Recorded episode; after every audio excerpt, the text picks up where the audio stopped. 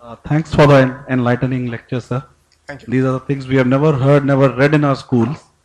And uh, one thing, just apart from this thing, I uh, one thing always uh, I, wa- I always wondered when I was a kid, I was studying in sta- standard eight, and when the modern history was being taught, that parallelly when the Battle of Plassey was going along in uh, Bengal, after four years only third Battle of Panipat went.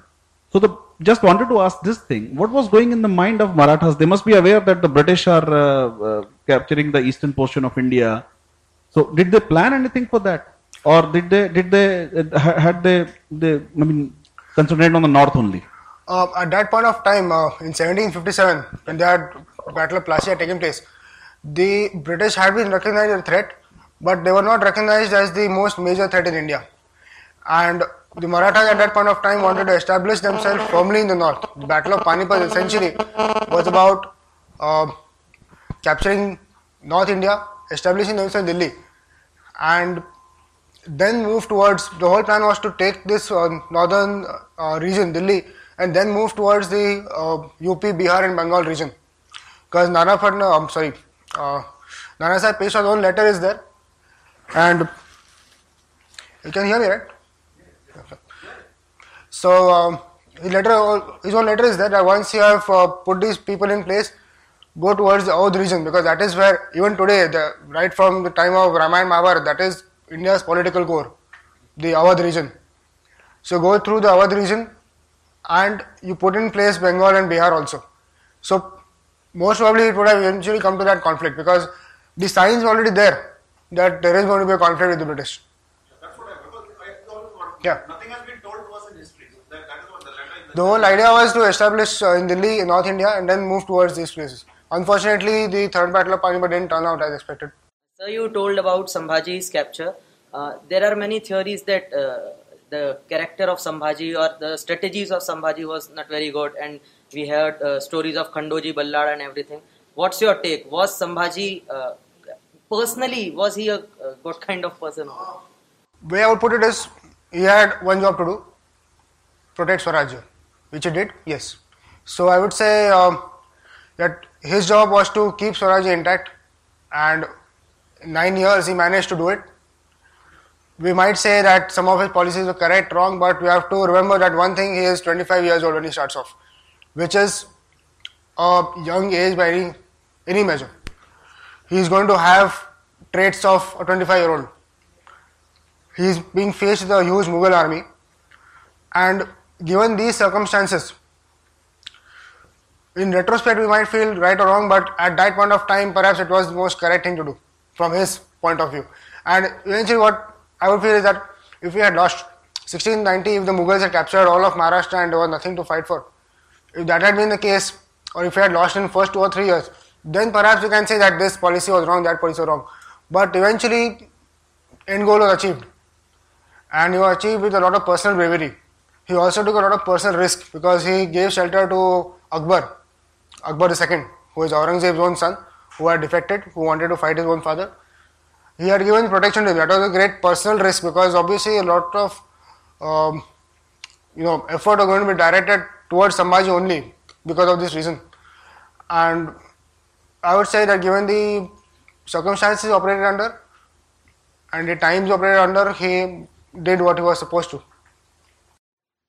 Wanted to establish themselves as a major power in North India, but even though they had the means to do so, they never deposed the Mughal, Mughals. So Yeah. was, what was the reason for that? Uh, yeah, so I basically give my own opinion on this because there is no really paper anywhere saying that we. So these are five reasons why I did not depose the Mughals. One, two, three, four, five. So we have to go through various because it is not the only uh, Chhatrapati Shahu who says that we don't want a Mughal. This has been reiterated multiple times. Chhatrapati Shahu did not want a Mughal deposed. Again in 1652, there was a Karar. 1652, when they had become very powerful in all of India, there is a Karar, there is a um, agreement between the Marathas and the Mughals that the Mughal will stay. There is again a case in 1772 when Mahadji Shinde has become very powerful in Gwalior in North India, where he actually brought the Mughal. Mughal emperor had actually escaped from the Red Fort to Allahabad in 1772 because of some uh, Afghan known as Zabita Khan. So he had escaped, and uh, Mahadji Shinde brought him personally all the way from there and made him sit on the throne. again in 1788 when the saffron flag was actually planted on Red Fort's walls, the Mughal was not removed. So obviously there were different people, different times when this uh, Mughal had been preserved on the throne. So it's not a case of personal opinion of one or two persons doing it. It's obviously a kind of policy. Somewhere some logical thing is going on here. Why the Mughal is in place? Because so many people can't do it out of you know love for history or something. Yeah. So essentially, we come to that. So Hello. we go through various uh, reasons as to why. One is that by the time the uh, Marathas reached north, uh, they had been firmly established in Pune and Satara as the capitals. Uh, it would be that the entire bureaucracy, everything was being controlled for capital city. Delhi did not have the kind of importance left anymore. It had been reduced to a symbolic importance because all these places have become somewhat independent. Punjab, Awadh, all this. It was a case of symbolic importance to remove the Mughal. Secondly, it was not just about removing one person and saying, oh, we want this person in place. What the Maratha were looking at was an ecosystem, a kind of system that had been put in place right the time, right since the time of Muhammad Ghori. From 1192, he had successive number of sultanates, all these people had come and had completely taken over the administration. In fact, somebody had come up that day with an entire list of Kshatriya castes which are today doing the jobs of drain sweepers, toilet cleaners, garbage lifters. Why? Because their Kshatriya job was taken away by so and so king and so and so time. And that is why you find there is hardly any um, commander or any ruler of note in the late 1700, late 1600, Hindu commanders of note because administration was simply in other hands. So it was a case of not only doing away with the Mughal, just one person, but doing away with this whole system which has been built up over 300, 400 years. So it was not going to happen in 20 or 30 years. Then it was going to be a big task of shifting their whole rule to North India. They are fully established, they built cities in Maharashtra. It takes some doing to shift the entire city to North. Uh, one person named Muhammad Tughlaq tried it in 1300s. And so, yeah. Also, one more thing we complete. Also, we do not find the British moving their capital from Calcutta for a very long time. So, the same question can be put to them also. Why didn't they take out the Mughal?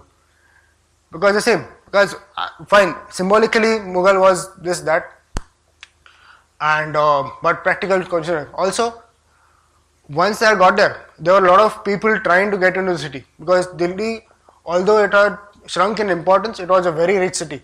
Even in 1750s, when Ahmad Shah Abdali attacked, he took away 27,000 camels of loot in just one invasion of Delhi.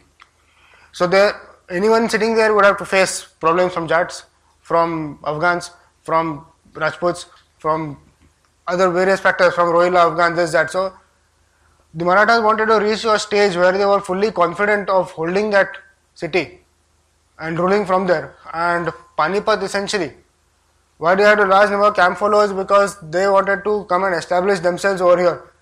Unfortunately, that didn't go through, and uh, hence the Mughal stayed as a puppet ruler. Uh, no, I think so because uh, the capital had more or less shifted away. So whatever Hinduis, uh, it's like Delhi was a central city back then, but it had shifted to Pune.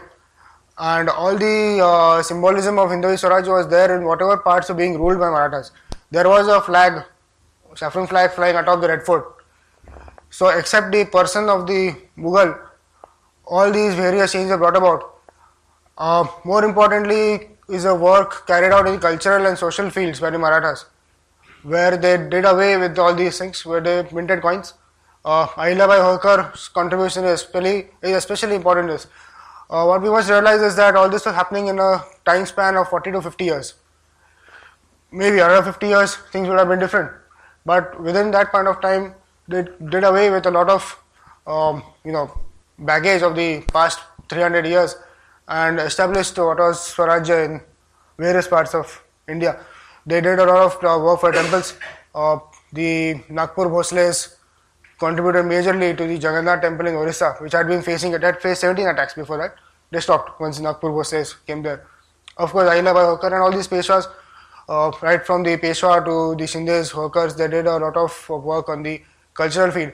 Essentially, where the Marathas established themselves Hindu rule was brought about in various ways. But it was a slow process, not going to happen immediately. Yes. Uh, of, during this long war of 27 years, uh, Chhatrapati Shahu, the future Chhatrapati Shahu, was actually a hostage of the Mughals. How come they didn't use this to their advantage? The whole idea was that when Chhatrapati Shahu came of age, he would be made to accept Mughal vassalage. And since he was the king, uh, that is how the whole land was going to come to the Mughals because he had found out that simply killing people of Marathas are not helping. He had killed his father and nothing had come of it. So they tried, was, the whole plan was to use him as a pawn at the appropriate time, but uh, Aurangzeb died before it, and more important than dying, he had lost the war. The whole idea was to uh, browbeat the Marathas into submission, into defeat, and then use this as a pawn to start ruling over them.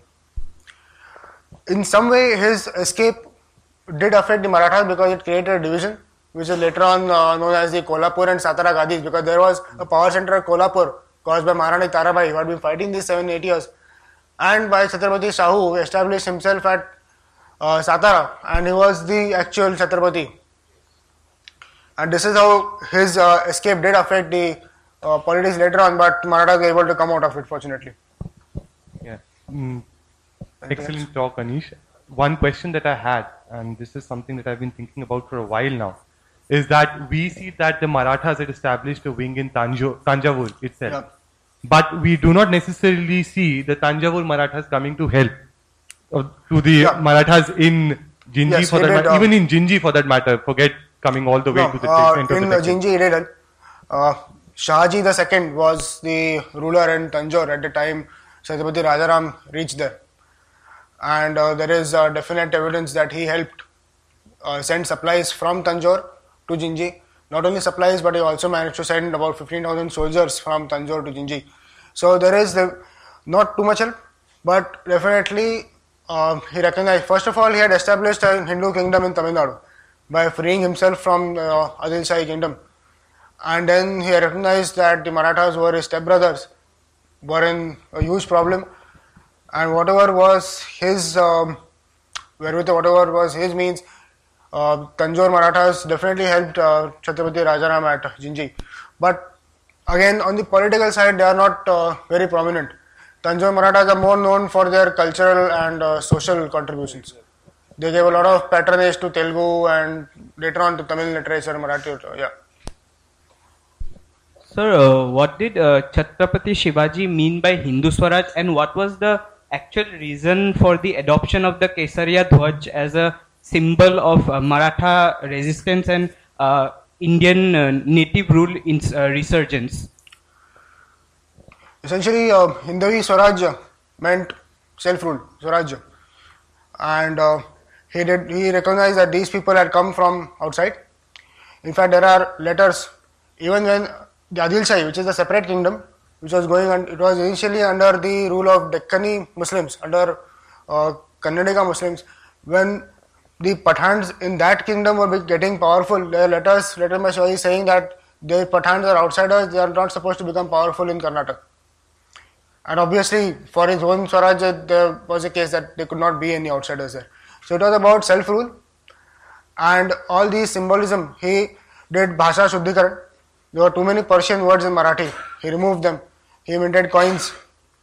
He adopted the Bhagwa Dhwaj. Bhagwa comes uh, right from ancient times, right from Agni Swaj. It is a Hindu symbol recognized right from the time of Rama and Mahabharata, perhaps earlier.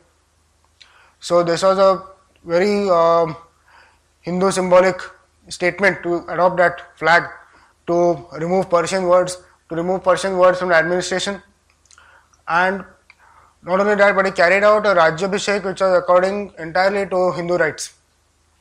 So this is what he meant by Hindavi Swaraj, that this is our land and we are going to rule it according to our customs. There was no logic in Turks and Afghans speaking Persian ruling from any place in Maharashtra or Delhi for that matter. So this is what was uh, Hindavi Swaraj for him. Uh, thank you, Anish. Uh, uh, two weeks back, again on the same period, there was a presentation with reference to that. I like your comment. One was, like you mentioned just now, there were two after release of uh, Sambhaj, uh, the Shahu. Sahuji, there were two things. There was one question that why the east was not covered. What I understand from that uh, last uh, thing, I may not have understood correctly, that the other one were given the uh, power of the east if they can capture something of that No. sort was that was one thing and another thing about some treaty which was signed that they will protect the Mughals or something uh, in reference to what he said ki that why they didn't remove there was a I forgot that the treaty was there that we will protect Yeah. Delhi or something regarding that what's your comment on that 1715 between Balaji Vishwanath and uh, Mughals. Right. Now, there are two things. You had Chhatrapati Shahu, who was at Satara. He was the de facto ruler. Uh, at that point of time, the sons, um, the king's son was the king. In today's time, we might think differently that he has just escaped from Mughal camp and come to the um, southern regions, so come to Maharashtra. But at that point of the uh, prevalent thinking was in terms of dynasty. So, on the basis of this, he was able to get a lot of uh, Sardars such as Balaji Vishwanath to his side. At the same time, Tarabai had fought for about seven years continuously against the Mughals, but she was a woman. She could not rule as per the prevalent customs. The other person was Sambhaji. Sambhaji was Maharani Tarabai's stepson. And uh, this is how you got two separate positions. One is that Kolhapur is the power center, Satara is the power center. And now we are looking at Marathas fighting among themselves for the rest of their lives. So Balaji Vishwanath also not realize that by this time Maharashtra had been completely swept clean of all kind of wealth because it had been 27 years of warfare. There was hardly anything left in Maharashtra. And somewhere Chhatrapati Shahu felt that he needed to find a shell where the Marathas could grow again. Find of uh, enclave or a protected area. And uh, so this the Sanad with the Mughals, it has multiple things in it. One is that it recognizes Chhatrapati Shahu as the Chhatrapati and grants him the Chauthai and Sardeshmukhi rights, that is one fourth produce for that Sardar, and one tenth of that taxation goes to the Chhatrapati himself for six provinces in the Deccan. Also, the same Sanad says that um, Kolhapur will be recognized as independent. That particular power center will be independent. These two, Shahu and they will not fight against each other, and he can rule his kingdom as he wants. So, he, the uh, capture the east rights were given to Raghuji Bhosle later on. Raghuji Bhosle was related to Shahu uh, by way of marriage and marriage, all this. This happened in seven, much later in 1750s when Nana Sahib Peshwa was sent towards Bihar.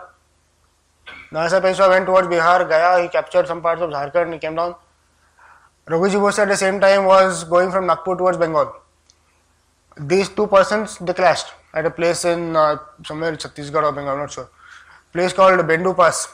They clashed and uh, Chhatrapati Shahu now had to decide between two very powerful sardars of his, one his own Peshwa and the other Raghuji Bhosle as to what is going to happen next because you can't have people fighting against each other.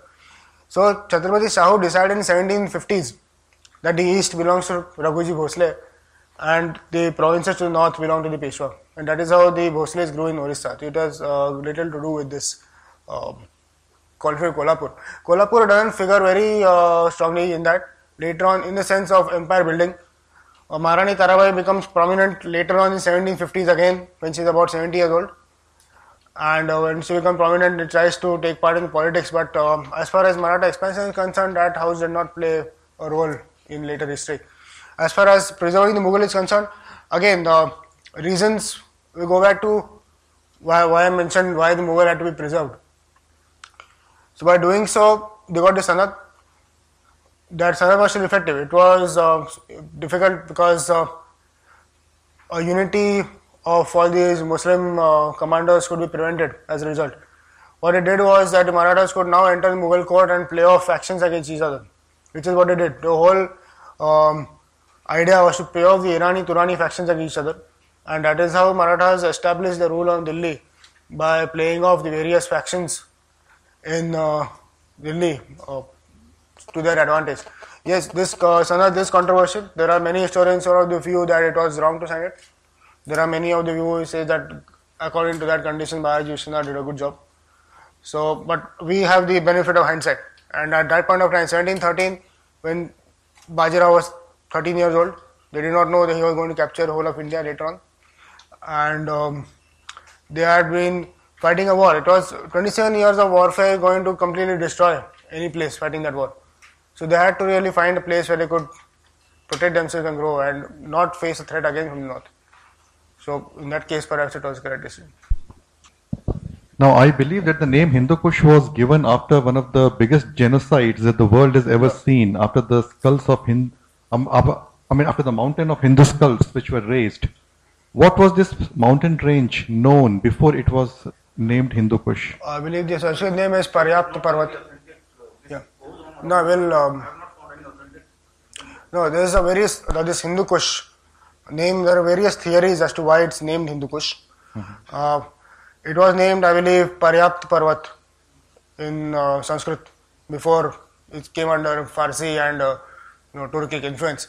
Now, the word Hindu Kush, uh, one, as you said, is correct. One interpretation is that it means Hindu slaughter, Kush as in slaughter and it was because a large number of slaves were being carried from North Indian plains towards the um, you know Uzbekistan, Afghanistan region from where all these people came. So they when they retreated, they took away slaves with them, and all these slaves who had spent all their time in North India were unable to bear that journey through the Khyber Pass because of the cold, because of the harsh conditions, and they died in the Khyber Pass, and hence because of the large number of Hindus dying, it was named Hindu Kush. That is one theory which is considered to be correct by many. There is another theory saying that Hindu Kush is a corruption of the word Hindu Ko. Ko meaning mountain, we have meaning uh, Kohinoor. We have Kohinoor meaning mountain of light. So similarly, this uh, Ko has got corrupted to Kush. Also, we have the uh, language which is prevalent in Hindu Kush, so known as Hindko, which is again uh, come from the same word. So yes, one of the theories is about this, but not confirmed as to exactly how it came about. This word.